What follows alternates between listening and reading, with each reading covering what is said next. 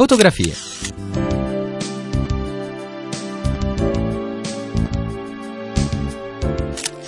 Fotografie.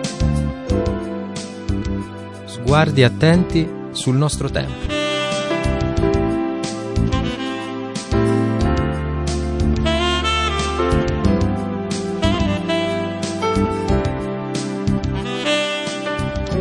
Cari amici, buona Pasqua da Laura De Luca. Che altro aggiungere? Pasqua vuol dire rinascita, l'etimologia della parola che rimanda all'antico aramaico eh, ci riporta a un verbo che vuol dire passare oltre, attraversare una soglia.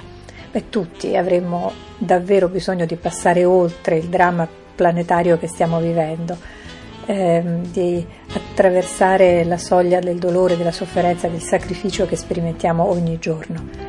A volte basta solo un passo per andare oltre, per trovarci dall'altra parte.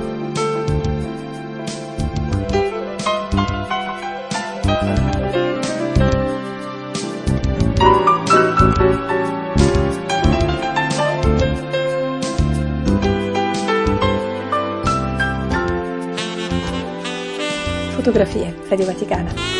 Una al giorno per guadagnare uno sguardo più attento su quello che ci circonda, per oltrepassare, se volete, la nostra distrazione quotidiana. E allora, la mia foto di oggi è di quelle che eh, fanno il giro dei social e che diventano, come si dice, virali. Eh, si è vista molto nei giorni scorsi, probabilmente qualcuno di voi appunto l'avrà colta in giro nel, nel, web. È stata scattata in un reparto di rianimazione dell'ospedale Salesi di Ancona. Un bambino di sette mesi era ricoverato per un intervento piuttosto delicato. I genitori, entrambi positivi al Covid, non potevano assisterlo, non potevano visitarlo e così hanno ricevuto questo scatto dal personale dell'ospedale. Un'infermiera bardata di tutto punto con la tuta bianca integrale classica anticontagio, quelle tipo astronauti, quindi coperta integralmente, con solo la visiera d'altezza occhi trasparente, se ne sta distesa rannicchiata sul lettino del bimbo e lo abbraccia e gioca con lui. Si guardano. Siamo a Pasqua, ma questo scatto francamente ricorda uno strano presepe, sì, forse un po' distopico, un po' inquietante, però nonostante appunto questa tuta, questa bardatura, nonostante il contesto del, del letto d'ospedale, l'ambiente asettico, tubi, tubicini. La foto cattura comunque un momento eterno, vorrei dire, un, un tempo eterno di tenerezza, di gioco, di solidarietà, di speranza. Insomma, anche questa foto passa oltre. Anche questo strano presepe, apparentemente fuori tempo, è un'immagine della Pasqua qualcuno, non sappiamo esattamente chi, l'infermiera non ha volto in questa foto, non ne conosciamo l'età, non sappiamo se è proprio un infermiere o invece una dottoressa, qualcuno ha oltrepassato il dovuto della propria professione e si è improvvisata mamma. Nel mezzo del piccolo, fortunatamente dramma nel dramma, la malattia del bambino e la positività al Covid dei genitori, qualcuno ha trovato un piccolo grande spazio per l'amore per la speranza. Questa, dunque, la mia foto di Pasqua. Radio Vaticana Fotografie.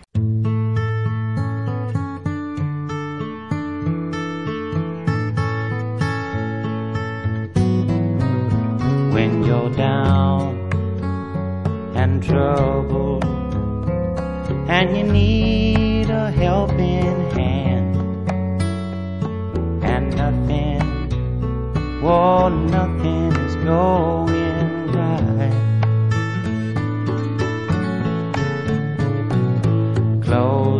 your and think of me, and soon I will be there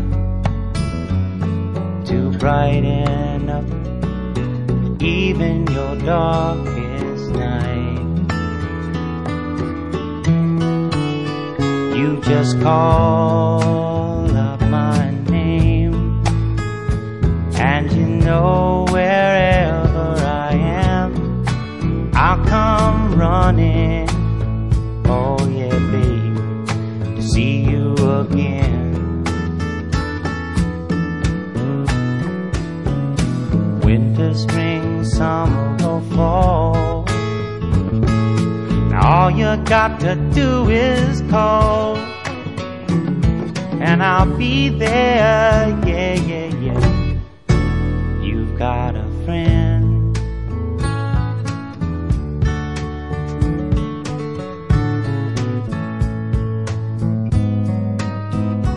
The sky above you. Should turn dark and full of clouds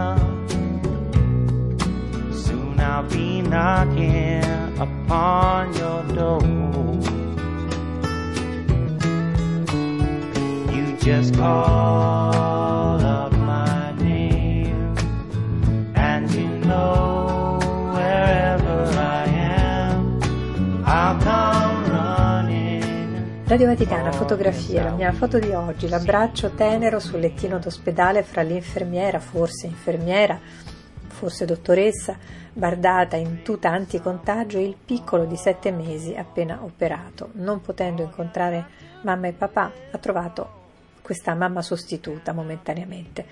L'abbraccio, eh, benché filtrato, che consente dunque di oltrepassare la sofferenza e di lasciarsi andare alla speranza, insomma quel, l'immagine di quel cambiamento nel quale tutti confidiamo, verso il quale tutti speriamo. L'annuncio del Vangelo è sempre legato all'abbraccio di una croce concreta la luce mite della parola genera chiarezza nei cuori ben disposti e confusione e rifiuti, il rifiuto in quelli che non lo sono. Questo lo vediamo costantemente nel Vangelo. Così Papa Francesco nella messa crismale del Giovedì Santo, dedicata particolarmente ai sacerdoti, e si è soffermato in dettaglio sulla precoce presenza della croce sotto forma di incomprensione, di rifiuto, di persecuzione nella vita, in tutta la vita di Gesù, fin dall'inizio della sua vita e nel cuore stesso della sua predicazione. Non meraviglia constatare che la croce è presente nella vita del Signore all'inizio del suo ministero e perfino prima della sua nascita. Questa realtà ci apre al mistero della croce vissuta da prima. Ci fa comprendere che la croce non è un fatto a posteriori, un fatto occasionale, prodotto di una congiuntura nella vita del Signore. È vero che tutti i crocifissori della storia fanno apparire la croce come se fosse un danno collaterale, ma non è così. Perché il Signore ha abbracciato la croce in tutta la sua integrità? Perché Gesù ha abbracciato la passione intera? Perché nella croce non c'è ambiguità, la croce non si negozia. E ha aggiunto anche il Papa che nella croce, parte integrante alla fine della nostra fragilità umana, è presente però anche dell'altro ovvero il morso del serpente, la presenza del male che pretende di essere mortale, ma nel quale invece alla fine appare il trionfo di Dio. Radio Vaticana, fotografie.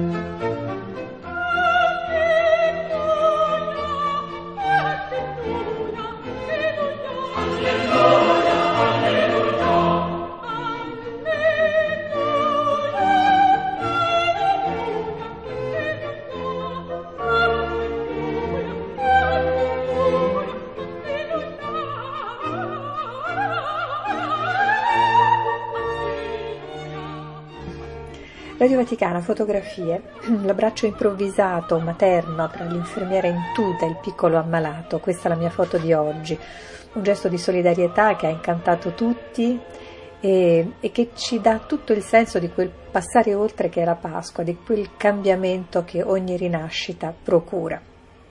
A proposito di cambiamenti, oggi vorrei segnalarvi un interessante saggio, un po' tecnico, non nuovissimo, scritto in anni molto lontani dal Covid, la firma di un famoso sociologo tedesco, Ulrich Beck, lo troviamo in libreria ancora per Carocci, il titolo La società del rischio verso una seconda modernità. Questo a proposito quindi del male che interseca le nostre vite e le nostre fragilità. Molto utile questo testo per comprendere anche i tempi attuali, sconvolti, messi alla prova dalla pandemia. Qual è la tesi di Ulrich Beck? Perché parla di una seconda modernità? Perché secondo Ulrich Beck, per comprendere davvero i nostri tempi dovremmo fare lo sforzo di, in un certo senso, di superarli, di passare oltre, o meglio, di abbandonare le categorie finora usate della rivoluzione industriale e che ci eh, finora continuano a fare un po' da, eh, da linea guida. La modernità riflessiva di cui parla Beck è quella che rinnova le categorie con cui pensa se stessa, soprattutto a partire dai nuovi rischi, figli a loro volta dell'industrializzazione.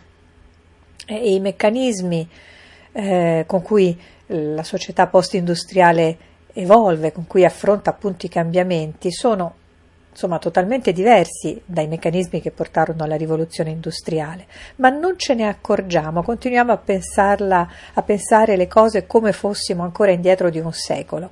Eh, un esempio, mentre un tempo l'obiettivo principale eh, della società era la conquista del benessere per tutti, la fine delle differenze sociali, insomma l'acquisizione di qualcosa, per esempio i beni mancanti per un determinato ceto sociale, oggi il centro degli sforzi di una società è piuttosto nel fronteggiamento dei rischi eh, ambientali, industriali relativi alla salute, frutto proprio dell'industrializzazione della prima fase. Quindi non lottiamo più per conquistare qualcosa, ma per difenderci da qualcosa.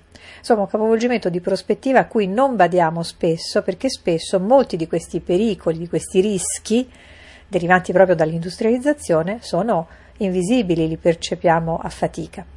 Dunque, un interessante approfondimento su un aspetto nuovo del nostro tempo di Ulrich Beck, ripeto, La società del rischio verso una seconda modernità in libreria per Carocci. Radio Vaticana, fotografie. Chi vive in baracca, chi suda il salario,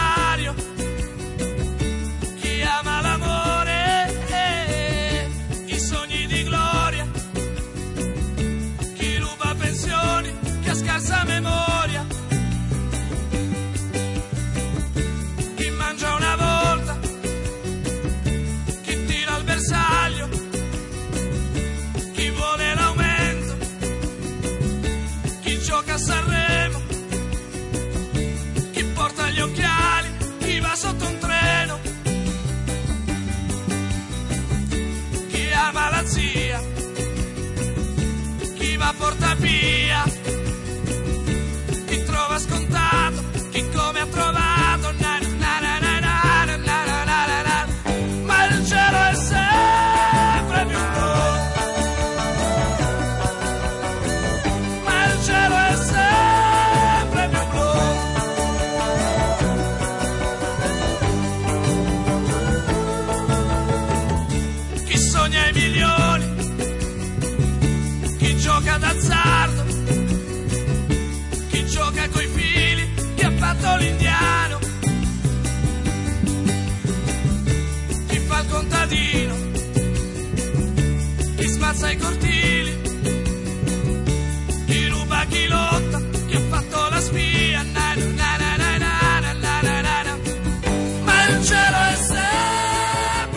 Radio Vaticana, fotografie, passare oltre, questo è il senso della Pasqua, oltrepassare una soglia, come così come è passata oltre i suoi semplici doveri professionali l'infermiera o la dottoressa protagonista della mia foto di oggi, stendendosi sul lettino del piccolo ammalato per abbracciarlo come una mamma, in attesa dei genitori, del ritorno dei genitori purtroppo isolati a causa della positività al Covid. Storia dei nostri tempi, scatti dei nostri tempi. E allora anche la poesia dei nostri tempi, letta da una ragazza dei nostri tempi. Ciao a Sveva De Marinis. Questa domenica voglio augurarvi una buona Pasqua con questa poesia di Walt Whitman dal titolo Tutto vale, che risale alla metà del 1800, in cui il poeta si sofferma su tutte le piccole meraviglie della natura, che considera tutte importanti allo stesso modo. Buona Pasqua.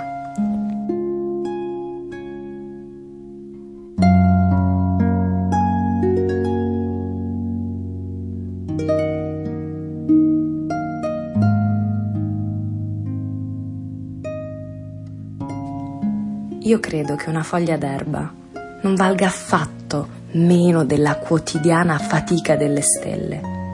E la formica è ugualmente perfetta, come un granello di sabbia, come l'uovo di uno scricciolo. E la piccola rana è un capolavoro pari a quelli più famosi. E il rovo rampicante potrebbe ornare i balconi del cielo.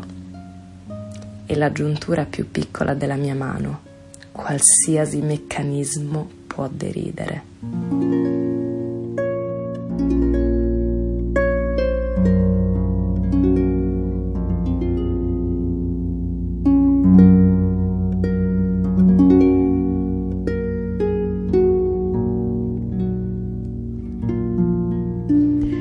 Grazie Sveva. E ancora a proposito di poesia, amici vorrei segnalarvi una puntata speciale delle Voci dei Papi, in onda questa sera alle 19.46. Il tema della puntata di stasera sarà il rapporto dei papi del passato con Dante Alighieri. Abbiamo da poco inaugurato l'anno dedicato al settimo centenario della sua morte e vedremo, ascolteremo stasera appunto come i papi del passato lo hanno citato, celebrato, come vi hanno fatto riferimento anche sul piano teologico del loro magistero, nelle loro catechesi. C'è un'indicazione preziosa che fa parte dell'ascesi cristiana e che in italiano trova espressione di un verbo molto efficace, trasumanare. Fu questo lo sforzo supremo di Dante, fare in modo che il peso dell'umano non distruggesse il divino che è in noi, né la grandezza del divino annullasse il valore dell'umano. Per questo il poeta lesse giustamente la propria vicenda personale e quella dell'intera umanità in chiave teologica. Per questo spiritualizzò il sistema planetario, vide i cieli come narratori privilegiati della gloria di Dio, inondò di luce le balze del purgatorio e i cieli del paradiso. Ave Maria, grazia plena, Dominus Cari fratelli e sorelle, nel nome del Padre e del Figlio e dello L'ora Spirito. grave Le voci. suona nuovamente per la grande famiglia umana. Si direbbe che persino Le voci. la luna si è affrettata stasera. Le voci. Le voci dei papi. Dall'archivio storico della Radio Vaticana. Se mi sbaglio mi corrigerete. I nostri gioielli di famiglia, i papi dell'era della radio, le cui voci sono state conservate su nastri magnetici e ora su supporti digitali. Tutti i giorni alle 19.46 su Radio Vaticana Italia. Briciole di Magistero dalle voci dei papi.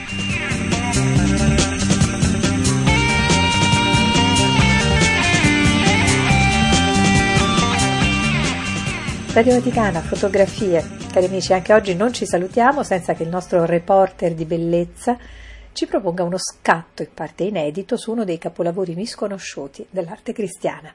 Siamo sempre a Roma e ci guida il segretario della Pontificia Commissione di Archeologia Sacra, Monsignor Pasquale Iacobone. Eh, Per Pasqua un'immagine bella, luminosa, gloriosa. Per cui vi porto in una di quelle basiliche, di quelle chiese di Roma importantissime ma quasi sconosciute, anche perché attualmente si trova sotto il livello stradale e si passa velocemente, per cui è praticamente sconosciuta e inosservata. Si tratta di Santa Pudenziana, siamo, a Via Urbana, alle spalle di Santa Maria Maggiore, e questa chiesa viene costruita su un'aula termale, su un palazzo che si attribuisce a un senatore pudente, padre appunto di Pudenziana e di Prassede, a cui è dedicata una basilica eh, sempre attigua.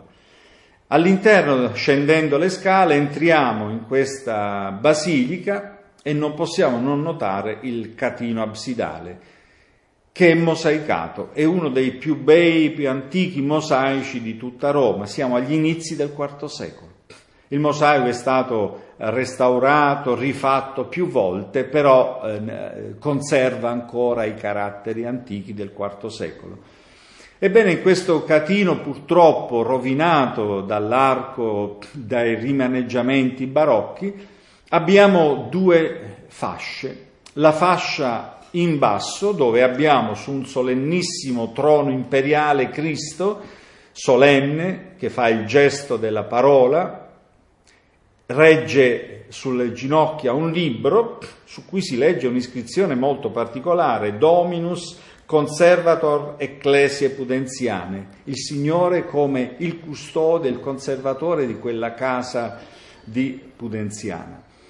E poi attorno a lui, secondo uno schema che ritraeva normalmente il filosofo e i suoi discepoli, abbiamo gli apostoli, Pietro sulla destra, Paolo sulla sinistra, gli altri apostoli, e Pietro e Paolo vengono incoronati da due donne che sono state variamente interpretate, qualcuno immediatamente le eh, scambi per le due sante, le due sorelle, Prassede e Pudenziana. Però c'è anche la possibilità di interpretarle come le due chiese, la chiesa dei gentili, la chiesa degli ebrei, una che incorona Paolo, l'altro che incorona Pietro. E dunque c'è tutto il consesso della chiesa che fa da corona al Cristo vero Signore del mondo, vero imperatore. Ma la scena pasquale è quella che sta alle spalle. Dietro questo cortile ad archi in cui è inserita la scena, noi vediamo la silhouette di una città con cupole, torri, palazzi che ci rimandano a Gerusalemme. E al centro di questa Gerusalemme ideale noi abbiamo un monte su cui si erge una grandiosa croce dorata e gemmata, una croce gloriosa, è il Calvario, dove non c'è la scena della morte, della tortura, della passione, ma dove c'è la scena della croce gloriosa, vittoriosa. Quella è la risurrezione. Quella croce luminosa, gemmata, ci rimanda non al supplizio, ma al trono su cui siede Cristo vittorioso e glorioso, il Cristo risorto, acclamato dai quattro animali apocalittici, cioè i quattro evangelisti, il Cristo che dalla croce vittoriosa continua ad annunciare il Vangelo della vita, della speranza, della risurrezione.